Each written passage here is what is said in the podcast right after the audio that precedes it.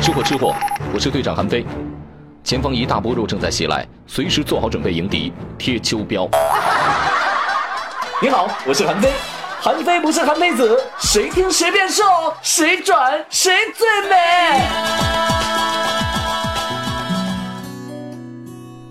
各位好，我是韩飞，就是那个没吃胖的美食节目主持人。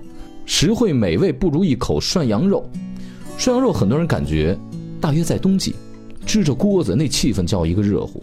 作为吃货界的代言人，我韩非怎能让大伙输在起跑线上呢？从贴秋膘就该把涮羊肉列到您的菜单里头。准备好了吗？一大波羊肉正在袭来。中国有一个字儿叫鲜，鱼羊加一块叫鲜，所以说羊就占了鲜界的半壁江山。来过北京的朋友们，谁没吃过涮羊肉啊？除非不爱吃羊肉的人。但是我敢保证，我今天讲的这个很多跟涮羊肉有关的秘密。你根本就不知道，涮羊肉的吃法太简单了，这一铜锅里面弄点白水，然后咔嚓是涮一下就吃了。羊肉吃法有很多种，为什么要涮呢？它涮的讲究是什么？吃涮羊肉，我首播推荐的是吃它的手切鲜羊肉，主要呢就是它的后腿肉，去筋去膜，然后师傅拿那锅子刀唰唰唰打卷之后给你码在盘子上头，你就涮吧。为什么叫涮？这涮讲究一个三滴九转。也就是说，你要对这个涮的时间有一个极好的把控，涮的太少，哎，你吃起来没熟；哎，涮的要太久呢，肉立马就老了，吃起来口感不够嫩。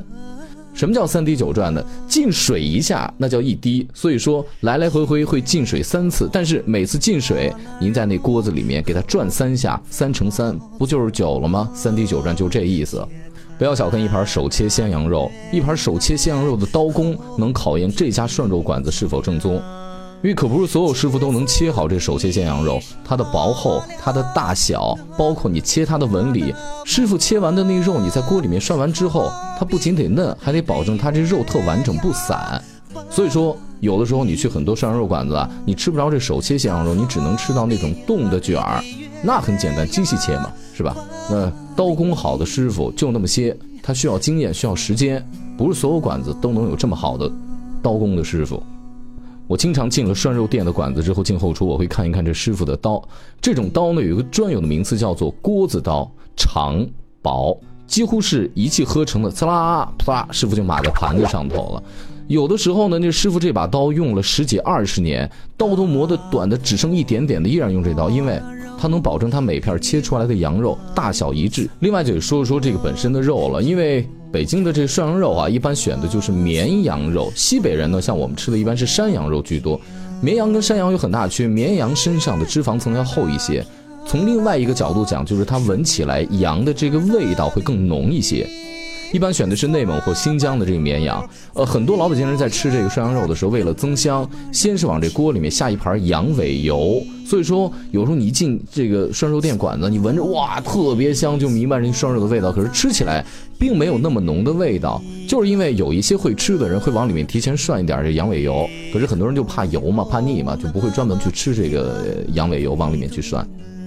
羊肉只要冻了，拿机器切了卷儿，很难看出它的好坏来。可是这手切鲜羊肉有几个小办法，立马就能看出它的好坏来。比如说，你先摸一摸它，你拿手往上粘的时候，你觉得第一没水分，它有点粘手，就是羊肉本身的那个体液有点粘手。第二，你闻一闻，没有什么特别膻的味道，只是有的时候肉不太好，你闻起来那个味道特怪、特馊，容易被人误解为这个羊肉膻。只要它足够的新鲜，它的工艺足够好，一般都是只有那羊肉奶奶的那个味道。再一个特简单，手切鲜羊肉码好了这盘之后，你把这盘倒立起来，你看羊肉会不会掉下来？羊肉要掉不下来，那就说明这羊肉是好羊肉；要掉下来，就很可能这肉第一个放时间太长了，另外一个就很可能这羊肉注水了，水分太多，它就粘不住盘了，立盘不倒。这也是判断这个手切鲜羊肉好的一个关键。北京城到处都是涮肉馆子，咱选哪一家合适呢？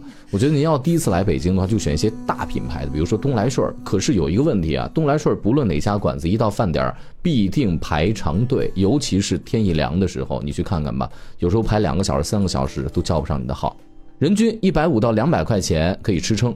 还有一个就是牛街特火的一馆子，现在望京也开了，叫做聚宝源，也是一老品牌。我有的时候特夸张，有一年冬天，我十点钟到那儿的时候，门口已经排了一百多人在等座呢。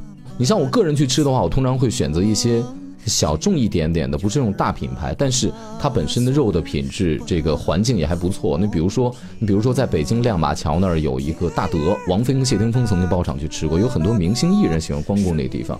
那个地方特别有意思啊，我有回拍节目去那之后呢，他们那厨师长除了本身刀工特好以外，他的味蕾，他的味觉特别的敏感。